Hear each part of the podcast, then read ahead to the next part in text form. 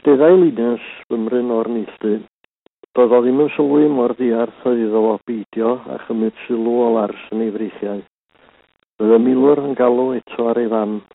Un mi o adra yn fuan wedi ddod chwilyd o'i deithiau ac yn taen gorweddion yn y cwch am fod y ddau frawd bach yn mynd i'r rhwyfo.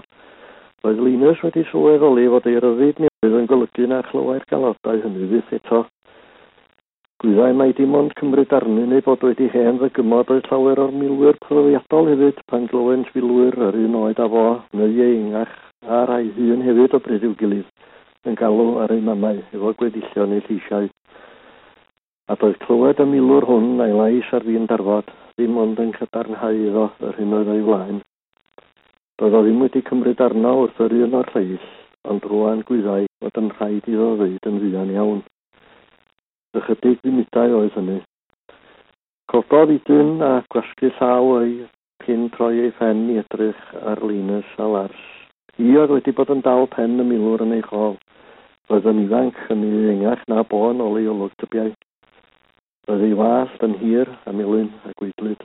Roedd hi wedi gofyn iddo fo beth oedd ei enw ac wedyn faint oedd ei oed, ond ni chafod ateb i'r naill gwestiwn na'r llall.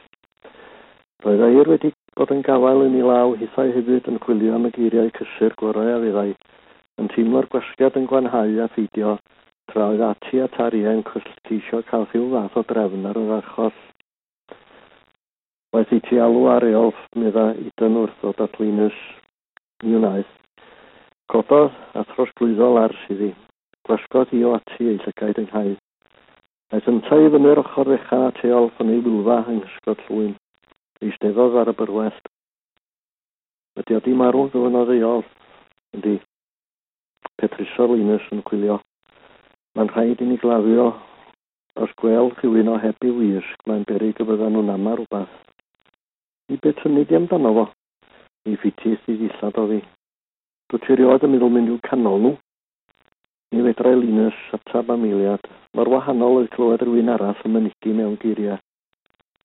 Ydy ati wedi cael wedi cynnig unrhyw fath o awgrym sydd yn union ydym ni'n mynd i cael gwybod hyn sgawt gofyn. Dydy o ddim wedi cynnig dy fod yn mynd i ganol y fyddin i chwilota fyddai gwasgofyn penna'r tiroedd ddim yn gwneud hynny. Yr eiliad honno yr oelinus yn gwerthawrogi'r gwahaniaeth rhwng eol ffataria byddai geiriau cyffilyd gan tarien gymysgfa o fystod ac anwbaith. Mae di canu ar ati a tarien, fydd i'w canol nhw dydy mi ac mi fuas di yn y fyddin am saith blynedd am peryg y byddai yna rhaid yn abod eitha hefyd. A be wyt ti'n bwriadu yn wneud? Stelcian yng Nghysgod y fyddin nesaf welwn ni a mynd i un o'r pebyll fel mae hi'n trwslu. Dydy milwr diarth yn cyrraedd papall ddim yn beth anarferol nac di. A be wedyn? Gwrando ar y sgyrsiau gyn cysgu. Syllodd eol yn plygu dros y milwr slaw ac yn dal i fysau dros y llygaid pam dylan nhw fod wedi clywed am gawt gofynodd. Ac wyt ti'n meddwl i bod nhw'n sôn amdano fo bob nos sut yn oed os ydyn nhw? Na, dim ond procio i'w awgrym i weld beth o hynny os bydd angen. Wyt ti'n dawel, meddai, mewn unig. Roedd Eolf yn dal i gadw ei olwg ar y corff i slaw. Roedd Ialo wedi marw, meddai. Taria wedi mynd.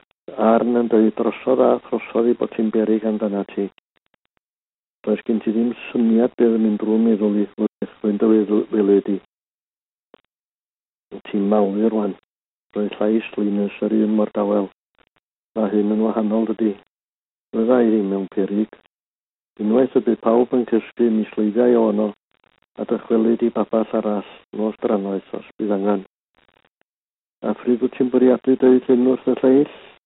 Ro'n i eisiau dweud wrth y ti yn gyntaf. Friedrich Wimlin, nu.